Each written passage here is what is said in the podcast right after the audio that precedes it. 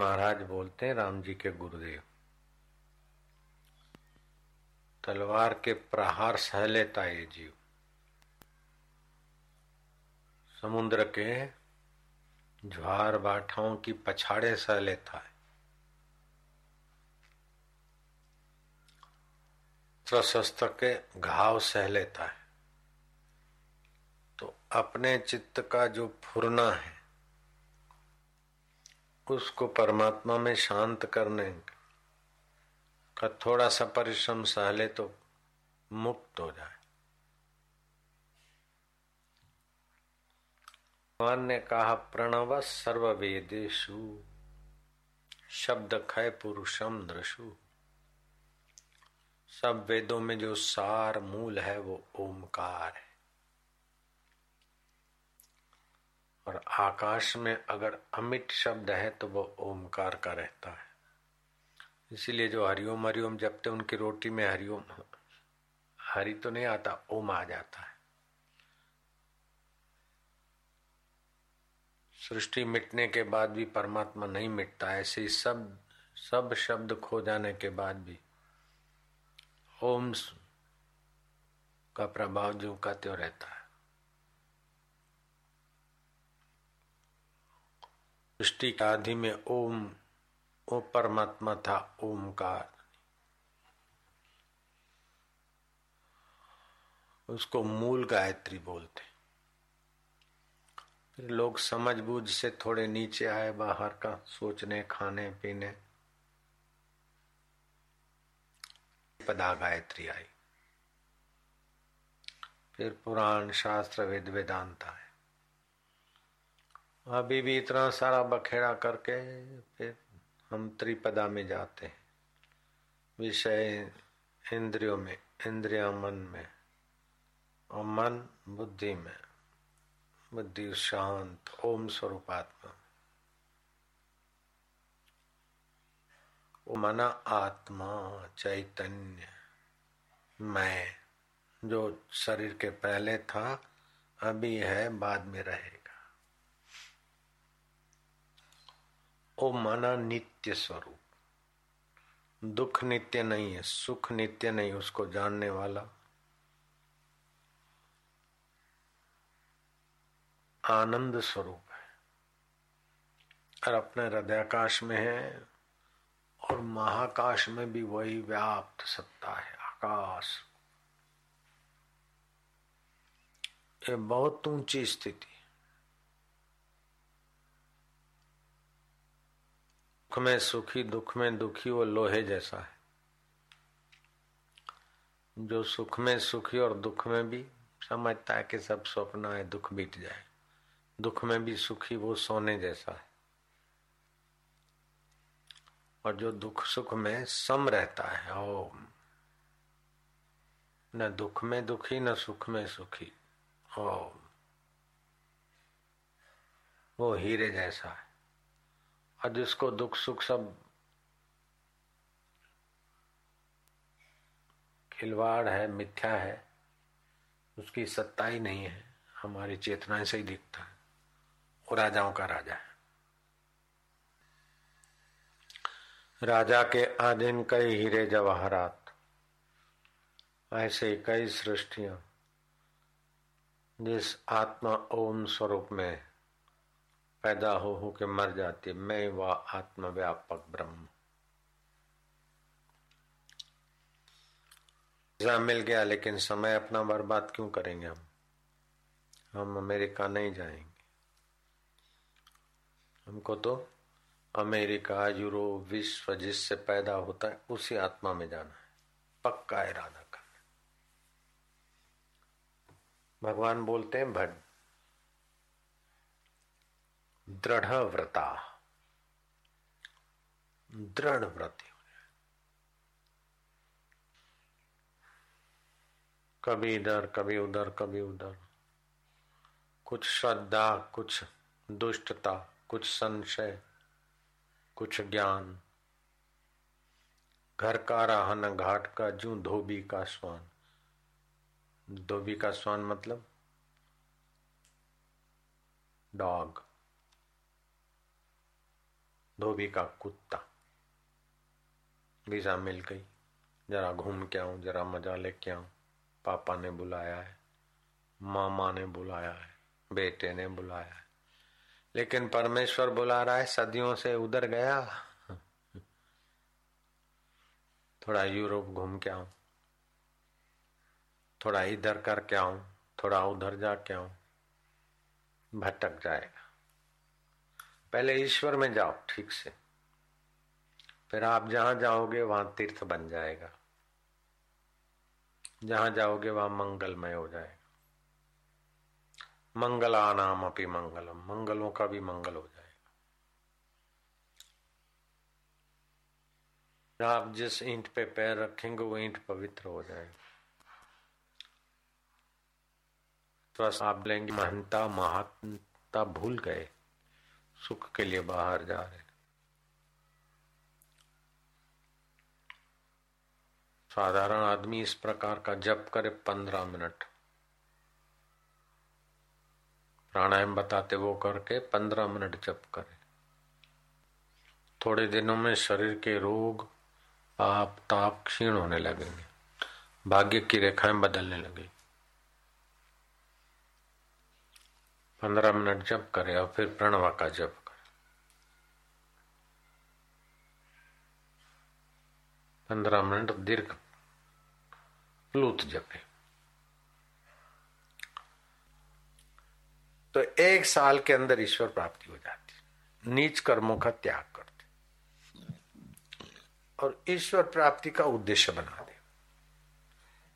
हल्के वाइब्रेशन में जाके ईश्वर साक्षात्कार के रास्ते से नीचे नहीं गिरना। हम्म। पहले ईश्वर प्राप्ति हो जाए, फिर कहीं भी जाएँगे, आएँगे, कोई बात नहीं। एक बार लोहा सोना बन जाए, फिर उसको चाहे तुम विषय विलासी वातावरण की गटर में डाल दो, उसको जंग नहीं लगेगा। एक बार ईश्वर प्राप्ति की भूख जगा दो। एक बार मन को परमात्मा के रहस्य का, परमात्मा के सुख का, परमात्मा के आनंद का, परमात्मा के माधुर्य का और परमात्मा की सत्ता का थोड़ा अनुभव कर ले। जैसे एक बार शराब का चस्का लग जाता है, फिर अपने पैसे लगा के भी लोग पीते।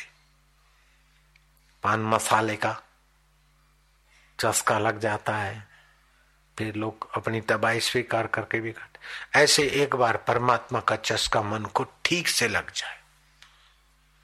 फिर हल्की संगति से बचते बचते परमात्मा को पालो। बस पालो, फिर कोई बात नहीं। फिर आपको हम नहीं बोलेंगे कि आप ऐसा करो, वैसा करो। फिर तो आपका मन उस सुख से नीचे आना पसंद ही नहीं करेगा। इधर उधर की बात करोगे, फिर चटाक से उसी सुख स्वरूप में चले जाओगे। जैसे काम धंधा करते, फिर भी चटाक से पान मसाले में। शराबी इधर उधर करके चटाक से शराब में, लोभी इधर उधर बात करके चटाक से कमाई में। ऐसे ही एक बार भगवत सुख मिल जाए तो आपका मन चटाक से आत्मा परमात्मा में आ जाएगा।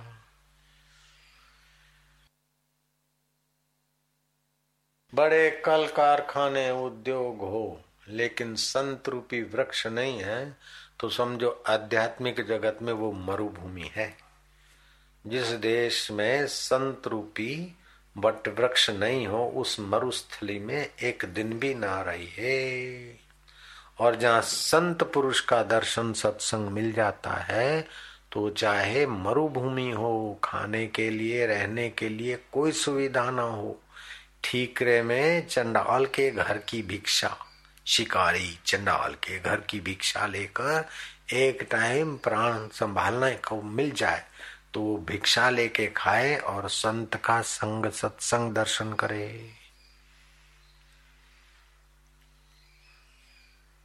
फूलों के बगीचे और सुंदर फूलों की शैया आदि विषयों से भी ऐसा निर्भय सुख नहीं प्राप्त होता जैसा संतों की संगति से सरलता से प्राप्त हो जाता है हाँ। पूनम की रात हो सोने की खाट हो रेशम की नवार हो केवड़े के फूल हो। हाँ गुलाब के अत्तर की छिटकाव हो। यौवन हो। आरोग्य हो, धन हो। और इस धरती की सुंदरी नहीं, क्योंकि उसके मुँह के श्वासोश्वास से मरे हुए बैक्टीरियाओं की बदबू आ सकती है, पसीने की। ये वो चिड़चिड़ा स्वभाव हो सकता है, तलाक हो सकता है। लवर लवरियों में झगड़े हो सकते। आप इतने स्वस्थ और स्वर्ग की अप्सरा आकर गले लगे। उनको झुरिया नहीं पड़ती और बदबू नहीं होती, यौवन क्षीण नहीं होता। वो आके गले लगे। फिर भी जो सत्संग से निर्दोष सुख मिलता है, वो सुख वहाँ नहीं है। और वो ललना के गले लगी, आपका कमर तोड़ कार्यक्रम हुआ, दूसरे दिन आप निस्तेज हो जाएँगे। लेकिन संत के संग से अभी और दूसरे दिन, तीसरे दिन, पाँचवें, पच्चीसवें दिन आप भगवतमय बनते जाएँगे। सुखदेव जी महाराज, सत्संग कर रहे थे।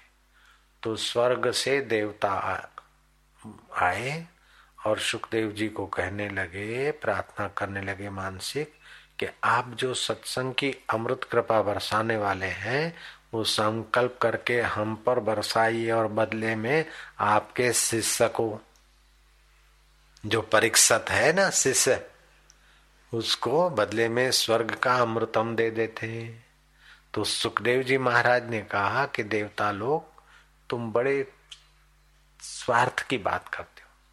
स्वर्ग का अमृत पीने से पुण्य नाश होते और सत्संग का अमृत पीने से पाप नाश होते स्वर्ग का अमृत पीने के बाद अप्सराएँ मिलती और आदमी भोगी बनता है।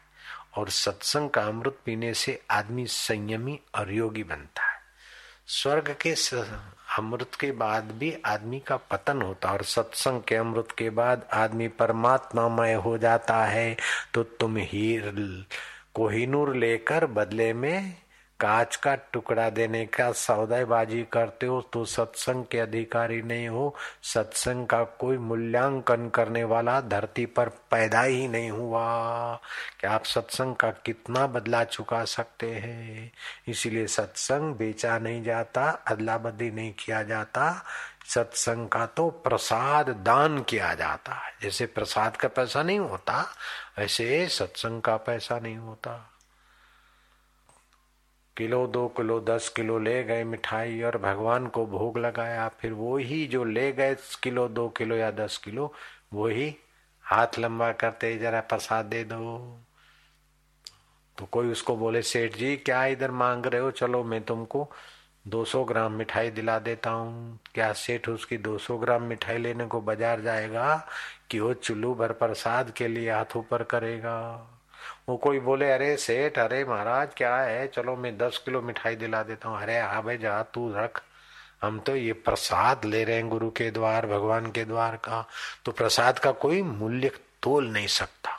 तो जैसे मुँह में डालने के प्रसाद का जब मूल्य नहीं होता तो महाराज, हृदय में भगवान को प्रकट करने वाले प्रसाद का मूल्य कौन दे सकता है? कौन चुका सकता है? हाँ जी।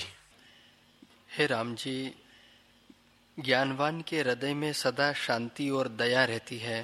ज्ञानवान के हृदय में शांति, दया, सौम्यता, आनंद और सहजता शिव जी जैसी रहती है, जो काशी विश्वनाथ जी है, सबको खुशी देते हैं। ऐसे ही ज्ञानी भी लगभग साक्षात काशी विश्वनाथ की मूर्ति मैं खुशी देने वाले सत्संग स्वरूप में बिठाने वाले होते हैं। गुरु शिव रूप है शिव गुरु रूप है।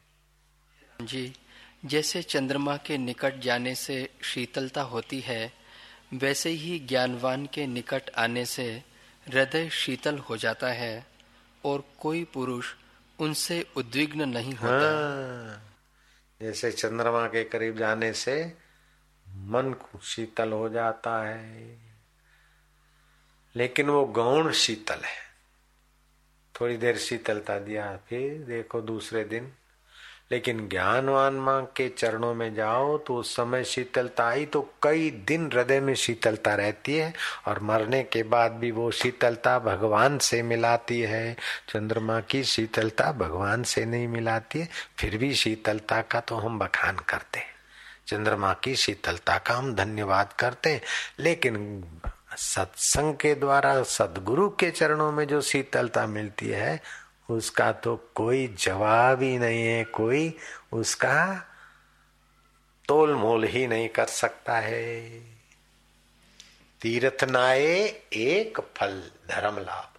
संत मिले फल चार, धर्म, अर्थ, काम, मोक्ष।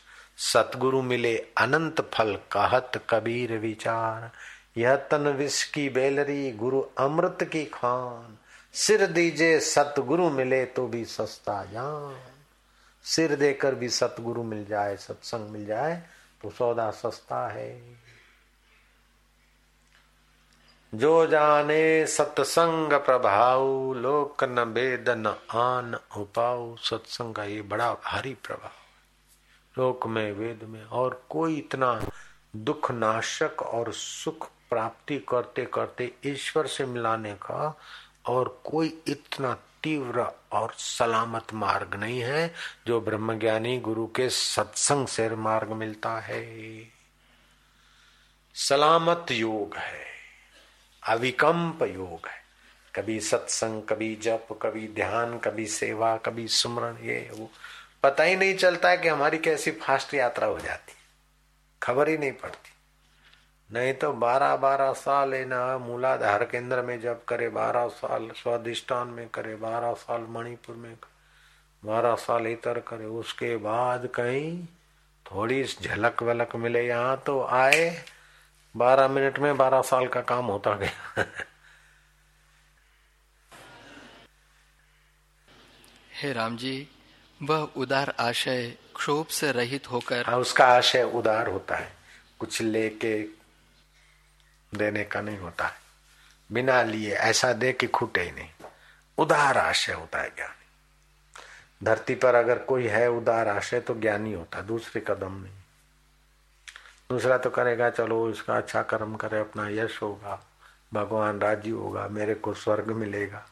ज्ञानी को स्वर्ग की ऐसी तैसी, भगवान से क्या लेना है हम भगवान कहाँ भाग गया कि भगवान मिलेगा? ऐसे ही करता बिना, न भगवान की इच्छा, न स्वर्ग की इच्छा, न यश की इच्छा, वो उदार आशय होता है ज्ञानी। ब्रह्म ज्ञानी उदार होता है, ऐसा दुनिया में कोई नहीं होता। ब्रह्म ज्ञानी की बराबरी का उदार कोई हो ही नहीं सकता। कोई लाख रुपया रोज लुटाए, दस लाख रोज लुटाए। सब कुछ लुटा के भिक्षा मांग के खाता हो, फिर भी इतना उदार नहीं जितना ज्ञानी उदार होता है। उदारों में देखो तो साक्षात्कारी पुरुष। मित्रों में देखो तो वो। ज्ञानियों में देखो तो वो। राजाओं में देखो तो ब्रह्म ज्ञानी का राज हो तो क्या कहना? राम जी ब्रह्म ज्ञानी थे, कैसा राज था जनक राजा। विद्वानों में देखो तो वशिष्ठ जी महाराज का अभी चल रहा है। ज्ञानी जो भी करेगा, क्योंकि पूरा है ना, पूरे को पाए तो जो करेगा वो पूरा। टना टन इसलिए हम कहते कि पहले ब्रह्म ज्ञान पालो, फिर धंधा करो, जो करना है, शादी वाले शादी करो, बेटे वाले बेटे करो। युद्ध करना है बॉर्डर पे तो युद्ध करो, लेकिन एक बार अपने को भगवान के साक्षात्कार के जो जन्म मिला है, वो काम कर लो। आपको साक्षात्कार करने के लिए जन्म मिला है। असली काम करने के लिए आए, वो असली काम कर लो, फिर ये नकली काम भले तुम जितना चाहिए उसे दस गुना करोगे। ये हमारी मौज आ जाए तो हम शक्कर का बिज़नेस कर सकते, पहले जो करा था ना, उससे हज़ार गुना कर सकते भी। आ जाए मौज तो। हाँ हाँ। पहले जितनी मेहनत पड़ती थी, उसका सौ ऐसा मेहनत नहीं, और हम शक्कर का बिज़नेस कर सकते, यहाँ बैठे बैठे क्या ख्याल है? हाँ अब नहीं है ज़रूरत। गुड़ का कर सकते साक्षात्कार के पहले तो शक्कर के बिज़नेस में दम निकल जाता था। अभी तो दम निकाल दे बिज़नेस का ही। शक्कर मार्केट में अगर हम आ जाए, अगर मैदान में हम डट जाए तो मुश्किल है पीछे हट जाए। हाँ। शक्कर नहीं बोलना शक्कर का मैं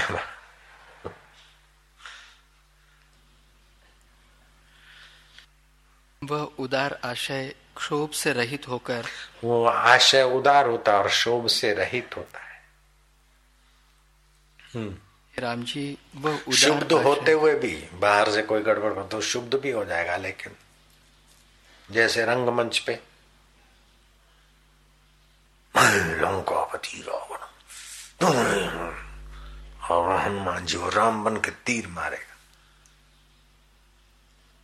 लेकिन रंगमंच पर जो तीर मार रहे हैं या रावण की राय क्रोध कर रहे हैं अंदर में उतना क्रोध थोड़े होता है। ऐसे ज्ञानी का व्यवहार ऐसे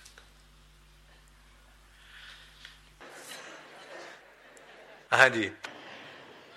वह उदार आशय क्षोभ से रहित राम जी वो उदार आशय शोक रहित लोगों का उपकार करता है और वाणी से सबको प्रसन्न रखता है। देख ले, वो उदार आश्रय ज्ञानी होता है और शोक से रहित वह उदार आशय क्षोभ से रहित शोभ से रहित लोगों का उपकार करता है। लोगों का उपकार करता है और वाणी से सबको प्रसन्न वाणी से सबको प्रसन्न करता है। कभी लक्ष्मण भाई को ला कर तो कभी द्वेष वाले को राग वाले को शिवजी वाले को लाकर भी वाणी से सबको प्रसन्न रखता है।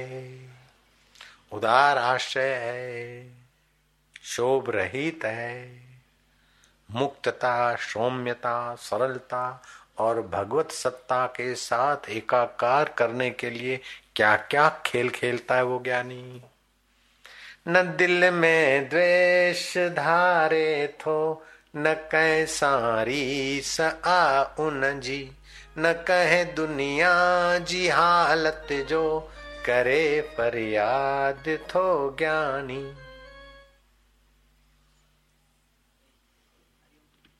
बहारी बाग जे वांगुर, रहे दिल शाद थो ज्ञानी। अकुल आला इल्म ऊनो, इल्म जी मूर्ति या पूरण तो जाने सब करे परकीन व्यर्थवाद थो ज्ञानी। बहारी बाग जे वांगुर, रहे दिल में दिल शाद थो ज्ञानी, न दिल में द्वेष धारे थो, न कह सारी स आ उन जी, न कह दुनिया जी हालत जो करे फरियाद थो ज्ञानी। तो छो, क्यों फरियाद नहीं करता? क्यों किसी से द्वेष नहीं करता, राग नहीं करता? तो क्या सुनमुन पड़ा है? नहीं। बहारी बाग जैसे बाघ बाहर अपने आप में ही लहराता है, ऐसे ज्ञानी अपने आत्मज्ञान में मस्त लहराता है। फरियाद क्यों करे और द्वेष क्यों करे, वासना क्यों करे और राग क्यों करे, शोक क्यों करे, लोभ क्यों करे, भय क्यों करे, क्योंकि उसका सुख स्वरूप अपना आपा ओम का अधिष्ठान स्वरूप को उसने गुरु कृपा से ठीक से जान लिया, देखा अपने आप को मेरा दिल दीवाना हो गया। ना छेड़ो मुझे यारों में, खुद पे मस्ताना हो गया।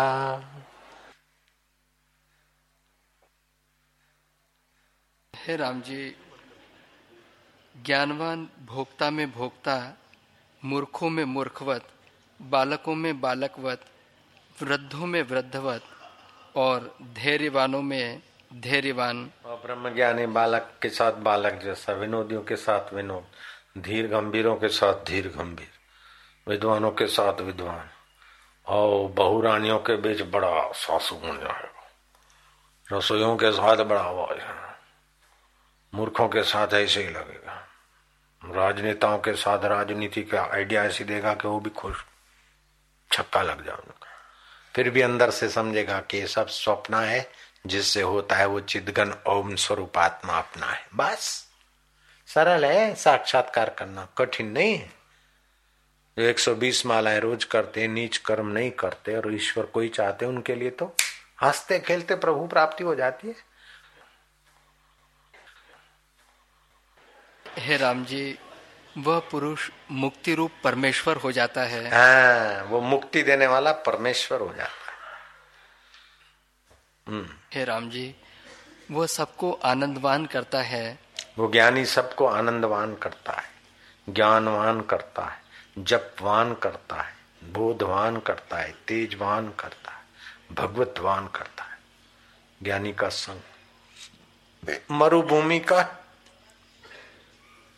ठीकरे में भिक्षा लेके खाना पड़े तो खाना, लेकिन संत का संग का त्याग नहीं करना चाहिए, जब तक साक्षात्कार नहीं हे राम जी, उसका चित्त सब ओर से पूर्ण हो जाता है और वह सबको पवित्र करने वाला हो जाता है। उसका चित्त ओम के अर्थ स्वरूप को समझ के पूर्ण हो जाता है और सबको पवित्र करने वाला हो जाता है। ज्ञानी की नज़र पवित्र, वाणी पवित्र, व्यवहार पवित्र, आशय पवित्र, चित्त पवित्र, बुद्धि पवित्र। आप शक्कर के जो खिलौने बनाओ, वो सभी मीठे मीठे होंगे। शक्कर का हाथी और उस पर बैठा हुआ राजा। मुंडी मरोड़ के मुँह में डालो तो स्वाद आएगा खांड का। शक्कर का हाथी और उसकी सूंड को चक मार लो तो स्वाद आएगा खांड। शक्कर के हाथी की पूंछ तोड़ के जरा चख लो तो स्वाद आएगा खांड का। और शक्कर के हाथी के पैर को जरा चक मारो तो मुँह में आएगी शक्कर। मधुर मधुर। रूपम मधुरम, बंसी मधुरम, निपुरम मधुरम, मुकुटम मधुरम। नृत्यम मधुरम, गानम मधुरम मधुरादे पते मधुरम मधुरम, अखिलम मधुरम, निखिलम मधुरम, वाद्यम मधुरम, गाज्यम मधुरम। गोपम मधुरम, लीला मधुरम मधुरादे पते मधुरम मधुरम। सब मधुर मधुर हो जाता हम्म। हे राम जी जैसी शीतलता निर्वासनिक पुरुष के संग से होती है, तैसी और किसी भी उपाय से नहीं होती है। ऐसा सुख निर्वासनिक ज्ञानवान के संग से प्राप्त होता है। स्वर्ग में भी ऐसा सुख नहीं मिलता और स्त्रियों के स्पर्श से भी सुख नहीं मिलता ऐसा। वो तो पता है, स्त्रियों के स्पर्श से क्या मिलता है, शादी वालों को पता है। पुरुषों के स्पर्श से क्या सुख मिलता है शादी वालों को पता है स्त्री के संग से क्या पत, मिलता है पता है। और सत्संग से कौन सा निर्दोष सुख मिलता है वो भी पता है। अब मर्ज़ी तुम्हारी बात है। मेरे गुरुदेव बोलते थे कि संसार का सुख क्या है? हस्ती धारे गर्भ को तजंती रोदत्ती सो मेरे साईं बोलते थे। हो तो बिचारी माइयों को पता है तो बात तो बात कैसे जन्म होता है? तो बात तो बच्चे को जन्म देते समय कैसी पीड़ा होती हो तो माइया जानती। उसे दुगनी बच्चे को होती। लेकिन वो वात्सल्य भरा है कि इतनी पीड़ा के बाद ऐसी कौन सी चीज़ है जो फिर बच्चा प्यारा लगता है? जो आते ही इतना दुख दिया फिर भी प्यारा लगता है? तो ये वात्सल्य भरने वाले की कैसी कला है? नहीं तो आते ही तो इतना रुलाया बेचारी को। हे राम जी जैसे माता की पुत्र पर दया और ममता होती है वैसे ही ज्ञानवान की सब पर दया रहती है, है।